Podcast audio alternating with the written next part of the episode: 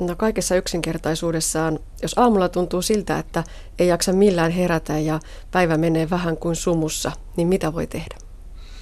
No niin, joo, että jos se on silloin tällöin toki vaan, niin, niin, niin tuota, että on ihan yksittäinen tämmöinen päivä, niin mä luulen, että se on ihan jokaisella, niin mullakin on välillä semmoisia päiviä, että, että, tuota, että ei tämä oikein se kone käynnisty, semmoista se elämä vaan välillä on, ja eikä se tarvii siitä sen enempää huolestua, että se niin, kuin, niin päivät kuin yötkin, niin, niin, niin ei ne täydellisiä ole. Ja sitä mä monta kertaa omille potilaille niin kuin tuonkin esille, että nukkuminenkin, niin ei semmoista täydellistä nukkumista harvemmin on, että, että kyllä siinä enemmän tai vähemmän sitä vaihtelua, että ei sitä pidä, pidä huolestua. Mutta toki sitten jos niin kuin on ihan säännönmukaisesti alkaa tämmöisiä ongelmia olla, että se on aina vähän sumussa ollaan, niin sitten kannattaa vähän niin kuin miettiä, että onko se ensinnäkin se, että onko, se, niin onko sille nukkumiselle levolle annettu mahdollisuus, eli nukkuuko ihminen riittävästi, mikä nyt ehkä tämän päivän trendi on, että vähän pihistellään sieltä niitä minuutteja ja tunteja sieltä täältä, ja loppujen lopuksi sitten käykin niin, että se unen määrä ei olekaan riittävä, ja, ja tuota tavallaan on itse aiheutettu se väsymystila. Ja jos tuota kuitenkin sille unelle antaa mahdollisuuden ja, ja tuota, siitä huolimatta tämmöistä väsymystä, niin kannattaa miettiä, jos se kuukausi, niin kun toiset, kuukaudesta toiseen jatkuu, niin et, tuota, onko, sillä, onko se lepoasiat ihan kunnossa ja niitä kannattaa sitten niin selvityttää. Auttaako se, että vaan pyrkii menemään aikaisemmin nukkumaan? No joo, kyllä tämä niin ihan, niin kuin minäkin omien potilaiden kanssa kun niin kuin keskustelen, niin ihan ensimmäisenä käydään nämä tämmöiset unenhuoltoasiat, eli unirutiinit ja yleensäkin nämä tämmöiset niin kuin, niin kuin vapaa-ajan rutiinit läpi, eli ihan palataan siihen peruskolmioon, niin kuin ravitsemus, liikunta ja sitten lepo, eli näitä selvitellään. Ja aika usein siellä sitten kuitenkin on, on jo niin kuin jonkinnäköistä niin kuin niin kuin, ei nyt välttämättä niin kuin huonoa ole, mutta jonkinlaista heikkoutta näissä perusasioissa. Eli ihan siinä, ehkä se liikkuminen on vähän jäänyt pois, tai sitten niin kuin aikaisemmin toin tuossa äsken esille, että lepo on vähän liian vähän. Eli ne kyllä se, sillä tavalla, että näit, niin kuin, niiden varaan se koko homma rakentuu, ja, ja tuota, nämä asiat pitää olla kunnossa ennen kuin kannattaa lähteä niin kuin mitään muuta tekemään niin kuin näin, näin unijärjettä hoidossa. No milloin voidaan puhua unihäiriöistä? Niin kuin sanot, niin kaikilla meillä on sellaisia huonoja öitä ja huonon nukkumisen jaksoja ja sitten taas yhtäkkiä se palautuu jostain mystisestä syystä ennallaan siihen hyvään uneen ja hyvään nukkumiseen. Mutta milloin puhutaan unihäiriöistä? No se on tietenkin tämmöinen määritelmä, että jokainen voi sitä vähän omalla tavallaan tuoda esille, mutta mä itse määrittelisin unihäiriön sillä tavalla, että jos ihminen huolehtii näistä tästä perusunenhuollosta omasta mielestään niin kuin hyvin, eli siellä niin kuin, niin kuin on päivittäistä liikkumista, käydään ulkona ja ravitsemusasiat on, on kunnossa, että syödään terveellistä niin kuin, tämmöistä suositusten mukaista niin kuin ravitsemusta ja, ja tuota, sen jälkeen vielä annetaan sille unelle, eikä arkipäivänä mennään kuitenkin riittävän aikaisin niin kuin nukkumaan. Ja siitä huolimatta sitten aamulla niin kun, tai päivän aikana alkaa esiintymään tämmöistä väsymystä, tyyppioireita myös ärtyneisyys, keskittymiskyvyttömyys ja, ja tuota, niin jos tämä jatkuu niin kuukaudesta toiseen, eli ei puhuta enää niin kuin viikosta tai kahdesta, vaan mennään niin kuin kuukauteen tai kahteen kuukauteen, niin kyllä mä itse pitäisin silloin sitä poikkeavana, että aika usein ihmiset laittaa sen ihan piikkiin sitten, ja se on mun mielestä huonoin selitys kaikesta, että, että tuota, ei sitä, niin kuin, kyllä sitä yleensä sitten, jos on ongelmia jatkunut sen päivän niin kuin jaksamisen kanssa, niin kyllä sitä yleensä syy löytyy. Uni on aika metka asia myöskin siksi, että monet meistä ajattelevat nukkuvansa huonosti ja herävänsä lukemattomia kertoja yössä, mutta kun tehdään rekisteröinti, niin huomataan, että siellä onkin oikeasti sitä hyvää sikeää unta enemmän kuin, kuin itse osasi ajatella. Joo, kyllä se semmoinen niin arvio sit omasta nukkumisesta, niin ei se ole sataprosenttinen, että aika harva ihminen pystyy niin kuin siitä omasta unestaan niin kuin täysin sanomaan, mitä se on.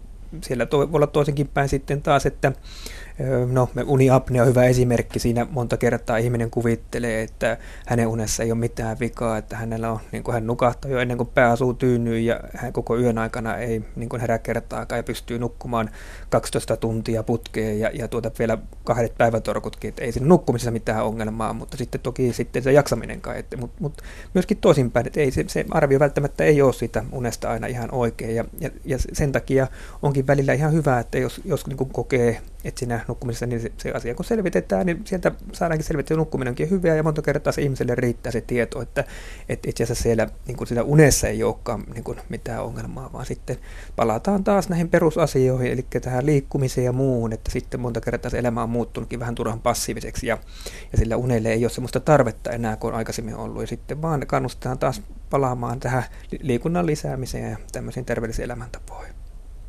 No mikä on riittävä määrä unta? Se seitsemän, kahdeksan tuntia, niitä kai pidetään optimaalisena lukuna vuorokaudessa, mutta, mutta tota, jotkut väittävät pystyvänsä olemaan virkeitä muutamalla tunnilla, 5-6 tuntia. Mitä itse ajattelet? No keskimäärin suomalainen nukkuu seitsemän ja puoli tuntia tilastojen mukaan.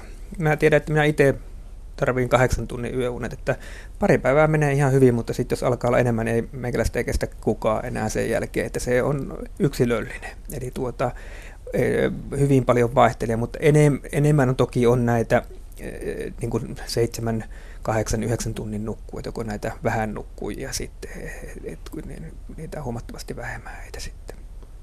Ja kun puhutaan tässä tämän päivän yhteiskunnasta, missä kaikilla on kiire ja aika on rahaa, niin tota, on tällaisia villityksiä, puhutaan monivaiheisesta unirytmistä. Eli kun ihminen on fysiologinen olento ja säädetty nukkumaan tietyn ajan, niin sitten lähdetäänkin opettelemalla opettelemaan jotakin toista unirytmiä, eli nukutaan vain muutama tunti yössä. Voiko nämä olla vaarallisiakin kokeiluja? No ei, ei niistä varmaan niin kuin, niin kuin, niin kuin hyötyä ole. Niin kuin se, kyllä tämä niin evoluutio on meistä muokannut tämmöisiä ja, ja tuota, se uni on tarkoitettu sinne yöaikaan. Toki sitten voidaan taas niin kuin keskustella vuorotyöläisistä ja muusta, mutta mut, mut, tuota, että mitenkä, mitenkä he pärjäilee, mutta mut, tuota, kyllä se uni on pääosin tarkoitettu sinne ilta-aikaan. Meidän elintoiminnot, hormonaaliset tekijät, kaikki muut niin kuin tukee niin kuin näitä, näitä tuota, tätä vuorokausirytmiä ja, ja muuta, että et, ei semmoinen semmoinen opetteleminen ja vähän nukkuminen, niin mä voisin sanoa sen, että ei se niin kuin mihinkään hyvään se ei kyllä johda. No entä mihin huonoon? Mitä haittaa vähäisestä unen määrästä voi olla? No se on ollut tämmöisen niin viiden, seitsemän vuoden nyt tiukan tutkimuksen kohteena ja yhä enemmän sitä tulee tietoa ja niin kuin itsekin olen sitä niin kuin aihetta tutkinut ja, ja tuota, e, vähän unisilla ihmisillä esiintyy enemmän ylipainoa, tyypin 2 diabetesta, sydänsairastavuutta, kuoletusriski on suurempi tietenkin, kun näitä, näitä perussairauksia alkaa olla enemmän. Ja tuota, siellä tapahtuu tämmöisiä hormonaalisia muutoksia aika paljon siellä elimistössä, eli, eli tuota, ruokahalukäyttäytyminen muuttuu, hamutaan tämmöistä hiilihydraattipitoista ruokaa yhä enemmän, ja, ja tuota, sitä kautta tietenkin tämä sokeriaineenvaihdunta vähän muuttuu, ja myös se tuota sitten, niin kuin toi esille, tämä niin kuin ylipainon riski lisääntyy. Eli tosi paljon tämmöisiä haitallisia muutoksia elimistö tapahtuu tämän, tämän tuota, vähäisen nukkumisen takia. Ja ihan tuoreempia tutkimustuloksia maailmalta, ne kertovat, että siinäkin on vielä eroa, että onko illanvirkku vai aamuvirkku ja sen vaikutukset sitten fysiologiaan ja terveyteen. Näin se on ja, ja tuota, muutenkin tämä ihmistyyppi asia niin unihäiriöiden osalta niin vaikuttaa voimakkaasti. Eli tuota aika usein, jos unettomia ihmisiä miettii, niin siellä on tämä illan, illan virkku ihminen on tietynlainen riskitekijä tavallaan sille. Toki ei kaikilla onneksi ole, mutta se on tämmöinen, että, että ehkä niin kuin tämmöisellä illa, iltavirkku ihmisillä niin entistä niin kuin enemmän tämmöisen unen huoltoon niin kuin, niin kuin suosittelisin paneutumaan ja että se, sillä tavalla niitä, sitä riskiä pystyy ehkäisemään. No voiko varastoon nukkua? Jos tietää, että on tulossa kiivas työviikko, voiko ja kannattaako viikonloppuna tankata unta? No ihan varmaan semmoista, niin kuin, että määrällisesti laitetaan sinne 12 tuntia unta sinne varastoon, sitten otetaan sieltä se niin kuin ylimääräinen neljä tuntia jossain vaiheessa pois, niin se ei varmaan ihan niin toimi. Mä luulen, että se enemmän toimii sitten sillä tavalla, että, että pystyy lepäämään ja niin kuin sillä tavalla keräämään sitä niin kuin energiaa varastoon, niin, niin, niin se on enemmän, enemmän se tapa ja se niin kuin mekanismi, millä se toimii. Mutta niin tuntimäärällisesti, niin kuin, että korvattaisiin sitten joskus myöhemmin niin kuin sitä, sitä varastoa olevaa unta, niin, niin se ei ihan niin mene, vaan enemmän sitten sen levon kautta, että on sitten levännyt ja rentoutunut sitten, kun se tarve iskee, kun siihen tuota tämmöiseen niin kuin työrupeamaan. Arkikokemus on myös se, että jos viikonloppuna nukkuu pitkään ja lepäilee sohvalla ja nukkuu päiväunetkin ja taas hyvät pitkät yöunet, niin on entistä väsyneempi. Niin, näin se voi olla, että, että tuota, ja itse kukin tässä välillä on sen kokenut, eli, eli tuota, nämä liittyy näihin unirytmiasioihin, sitten jos sinä kovasti päivällä loikoillaan, nukutaan, niin se yksi niin kuin vuorokausirytmin lisäksi niin unipaine on semmoinen, mikä säätelee tätä nukkumista, ja jos sitä on kovasti niin kuin ylemmäärin nukuttu, niin se voi olla, että sinä sitten esimerkiksi sunnuntai maanantain välisenä yönä se unipaine ei siihen nukkumiseen ei olekaan niin iso, ja sitten se nukahtaminen ehkä ei tapahdu niin hyvin kuin haluaisi, ja sitten se uni jää vähän kevyen puoleiseksi. Eli jos niin kuin lepäileekin, niin, niin tuota päivätorkut niin kuin pitäisi olla alle puolituntisia, kun sen puolen tunnin jälkeen sitten niin kuin alkaa syvää uni ja silloin vähän nakerretaan sitten sitä niin kuin yöunesta tehoa pois. Tässä jo vähän sivuttiinkin niitä unihäiriöitä. Unettomuus voi olla vakava terveysriski ja valtava elämää haittaava tekijä. Puhuttiin siitä unen huollosta. Onko jotain muuta kemiallista kikkaa, jos ei puhuta ihan unilääkkeistä – melatoniinivalmisteet olivat kymmenen vuotta sitten kovasti tapetilla, mutta niistä ei nyt tainnut mitään huippuratkaisua löytyä. Joo, kyllä se lähtee ihan siitä, niin kun palataan vielä pikkusen sinne, niin sinne alkulähteille, niin kyllä tämä koko unihäiriöiden niin kun tunnistaminen ja hoitaminen lähtee siitä, että pyrkii niin kun hyvin tarkkaan selvittämään, että mistä, minkälaista unihäiriöstä on kyse. Ja se nyt niin kuin välttämättä ei niin kuin selviä pelkästään potilaan kanssa keskustella. Minä kun päivittäin kuitenkin niin kuin useita unihäiriöpotilaita niin kuin näen ja keskustelen heidän kanssaan, se tarina voi olla ihan sama omalla tavalla joka potilaan kohdalla, mutta sitten se, mikä siellä taustalla on se ongelma, niin se onkin ihan eri.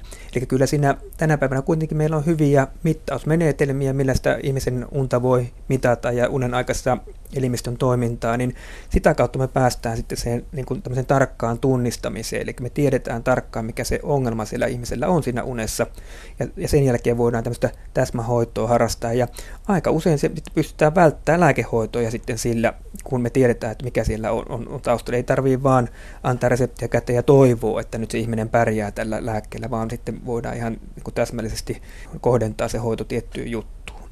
Ja siitä me päästään tietenkin sitten tuohon melatoniiniin. Tuota, melatoniini on, on tuota hyödyllinen lääke ilman muuta, tai tämmöinen biologinen lääke, se ei nyt ihan tämmöinen puhdas unilääke ole, mutta, mutta, mutta siinäkin niin kuin kaikki lähtee sitä hyvästä unenhuollosta, että jos siellä niin kuin ne unirutiinit, iltarutiinit ja unenhuolto on huonoa, niin, niin, niin tuota, ei sitä niin kuin lääkkeellä sitten korvata sitä asiaa, vaan kyllä se lähtee sieltä, että ne perusasiat pitää olla kunnossa ja sitten sen jälkeen sitten tuetaan jollakin tarvittaessa sitten niin kuin lääkkeellä sitä asiaa. Kohtaat Henri Tuomilehto tosiaan uni ongelmaisia asiakkaita, potilaita Oiva Uni Uniklinikalla. Mikä on semmoinen tyypillisin ongelma tai syy, miksi ihminen tulee vastaanotolle? No uniongelmia on monenlaisia. Että voisin sanoa, että, että tuota, niin kuin suurin ryhmä niin kuin minun niin kuin potilaista on unettomia potilaita. Eli tuota, niin kuin joko ei nukahtaminen illalla onnistu, tai sitten tulee aamuyöstä on heräilyjä, tai sitten on sekä että, että ei, ei oikein joko nukahdeta, tai sitten aamuista heräillään, ja sitten vähän esiintyy niin kuin molempia. Se on se yleensä se niin kuin lähtötarina mikä siellä on niin kuin taustalla. Ja sen perusteella, niin kuin sanoin, niin, niin kuin välttämättä ei kovin pitkälle vielä päästä eteenpäin, vaan se, se sama tarina on suurimmalla osalla minun unihäiriöpotilaista. Ja sitten kun asiaa selvitellään, niin todetaan, että osalla on todellakin tämmöistä toiminnallista unettomuutta, eli tavallaan se niin kehkeytyy tuolta tämmöisestä korvien välistä niin sanotusti, eli siellä on aivot vähän yliaktiiviset, kun pitäisi illalla rauhoittua siihen uneen. Siellä voi olla levottomat jalat, oireyhtymää, tämmöistä yöllistä rajaliikehäiriötä. Siellä voi olla uniapneakin, joka ilmentyy tämmöisenä aamuyön heräilynä. Eli se kirjo on kyllä aika, aika laaja, mitä sieltä voi löytyä sitten. Jos ihan loppuun annetaan vielä ne perusvinkit, jotka aina kun puhutaan unesta, niin, niin annetaan. Yksi niistä on se unijuna, eli täytyykö sitä uskoa, kun tuntuu siltä, että nyt väsyttää, että, että tota, kannattaisi iltatoimia aloitella, eikä vaan jäädä sinnittelemään siihen telkkari ääreen. Joo, kyllä se niin kuin mä suosittelen etenkin ihmisille, kellä on uniongelmia, mutta miksei kaikille muillekin. Et mä paljon työskentelen urheilijoiden kanssa myöskin ja, ja tuota, heillä nämä unen tarpeet on vähän niin kuin erilaiset vielä, he kaipaa vielä enemmän lepoa kuin, kuin niin kuin ehkä, ehkä normaalisti niin kuin ihmiset tarvitsee, niin kaikille ihan samat jutut on, niitä uniongelmia ei, niin semmoinen ennaltaehkäisy, eli tuota, perusjuttuihin kuuluu tämmöinen illan tekeminen miellyttäväksi, mikä se kullakin on. Eli paljon minultakin tämmöisiä kymmentä vinkkiä kysytään, ja, mutta me ollaan kaikki vähän erilaisia ihmisiä, että sit mä en oikein ole innostunut niistä, vaan enemmänkin siitä, että pyrkii löytämään sen omaan punaisen langan sinne, sinne iltaan, ja, ja tuota, se voi olla, että työpäivän jälkeen, kun meillä kaikilla, ehkä tässä kohta puolen alkaa se semmoinen musta hetki viiden ja seitsemän välillä iltapäivästä, niin, niin tuota, niin ei mennäkään päivätorkulle, vaan käytetään sitten vähän ulkoilemiseen se asia ja sen jälkeen rahoitutaan iltapesun kautta iltaruokailut ja, ja tavallaan sitä kautta niin, niin toki me ollaan vähän liikuttu, mutta me annetaan myös aivoille tavallaan merkkejä siitä, että nyt on aika rauhoittu. Eli kaiken kaikkiaan siitähän tässä on kyse, että me opetetaan oma elimistö tavallaan reagoimaan siihen iltaan ja rauhoittumaan siihen iltaan. Ja sitä pystyy hyvin pitkälti näillä omalla, omalla toimimisella tekemään. Ja sitten tosiaan niin kuin esille toit, niin sitten kun alkaa siinä normaalisti kymmenen maissa se uni tuntumaan, että nyt se voisi sieltä tulla, niin silloin pitää sinne pehkuihin mennä, ja koska sitten seuraava vaihtoehto on, että unin syklin mukaisesti, niin se on puolitoista tuntia, kaksi tuntia siitä eteenpäin, kun seuraava kerran ollaan sitten pysäkillä taas ja voidaan yrittää, että se on ihan tämmöinen fysiologinen juttu, että ei muuta kuin, kun se ensimmäinen niin tavallaan väsymys tulee, niin kameta itsensä sänkyyn ja sitten siellä voi vaikka vähän lukea sitten siellä sängyssä tai mitä nyt kukin haluaa itse tehdä.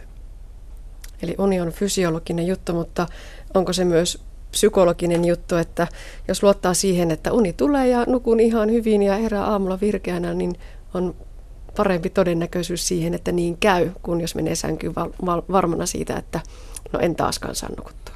No silloin kun ei ole kyse tosiaan mistään elimellisestä unihäiriöstä, niin just tuosta on kyse, eli tavallaan se monta kertaa sitten minun omilta potilailta on se luotto vähän kadonnut siihen ja, ja se hoito pohjautuu hyvin paljon sitten, että pyritään kannustamaan ja, ja tuota, opastamaan taas siihen itseluottamuksen löytämiseen ja, ja nimenomaan siihen, että, että, että se uni kyllä varmasti sieltä tulee, kun annetaan sille mahdollisuus, että itse ei psyykata sitä tavallaan sitä unta pilalle tai tehdä sitä semmoista suoritusta, jolla tavallaan pilataan sitten sen unen tulon mahdollisuus.